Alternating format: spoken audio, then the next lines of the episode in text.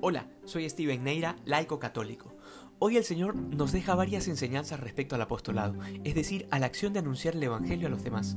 Primero nos dice que el criado no es más que su amo, ni el enviado es más que el que lo envía, lo cual es bastante sencillo de comprender. Si nosotros hemos sido enviados por Jesús a anunciar el Evangelio, no somos más que aquel que nos envió. Parece lógico, pero muchas veces parece que nos apropiáramos de esta verdad, de esta gracia de la doctrina cristiana. Y entonces, cuando trabajamos por Dios y no vemos los frutos, puede que nos desesperemos un poco, o incluso hay quienes se desaniman como si los frutos fueran nuestros, porque a veces se nos puede olvidar la gran verdad de que somos siervos inútiles y que solo hacíamos lo que teníamos que hacer.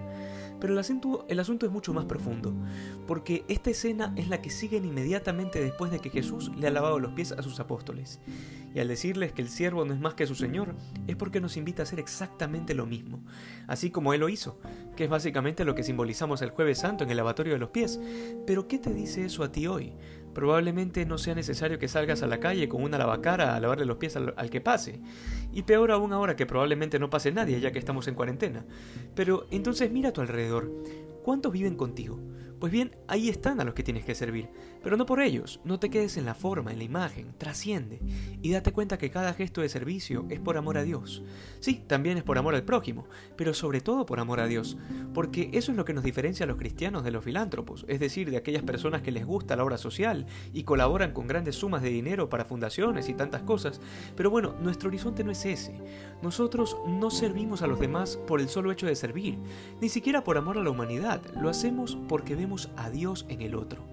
Esto me recuerda una entrevista que alguna vez le hicieron a la Madre Teresa de Calcuta, ahora Santa Teresa de Calcuta, y el periodista, el periodista, al ver que tocaba a los enfermos de lepra, todos sucios y con mal olor, le preguntó ¿por qué usted hace esto?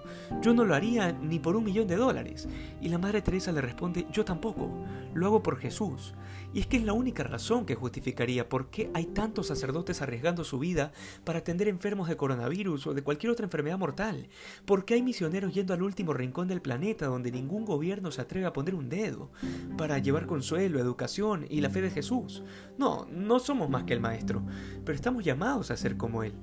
Finalmente, el Señor les adelanta que alguien lo va a traicionar y que es uno que ha compartido la mesa con Él, que ha estado compartiendo la vida con ellos y si sabemos que fue Judas, pues sí, efectivamente, pero esto va mucho más allá hoy nos echa luces sobre la miseria y el pecado que hay dentro de la iglesia, que viene arrastrándose desde mucho antes que Judas y que seguirá con nosotros hasta el día del juicio, porque seguirá viendo no solo curas, sino monjas, laicos, obispos y hasta papas a lo largo de la historia que de alguna manera causen escándalo en la iglesia. Aquí lo triste es cuando alguien frente a estos escándalos decide abandonarla. Esto me causa siempre mucha tristeza, pero además me genera una interrogante enorme. ¿Cuáles eran las expectativas sobre la iglesia que tenía aquella persona que la abandona a causa del pecado de sus miembros? ¿Qué pensaba que era esto? ¿Un museo de santos? Que aquí era una comunidad de inmaculados. Y, y, no es sarcasmo. Hay mucha gente que tiene este criterio de la iglesia. Pero eso sucede porque no han leído las escrituras. Porque no conocen cómo ha sido la iglesia desde que el mismo Jesucristo escogió a los doce. Y que uno lo traicionó, que el otro lo negó tres veces. Y que al final se quedaron solo tres mujeres y Juan al pie de la cruz. Nos falta humildad para darnos cuenta que los enviados no somos más que el que nos envió. Que hoy seamos más santos que ayer. Dios te bendiga.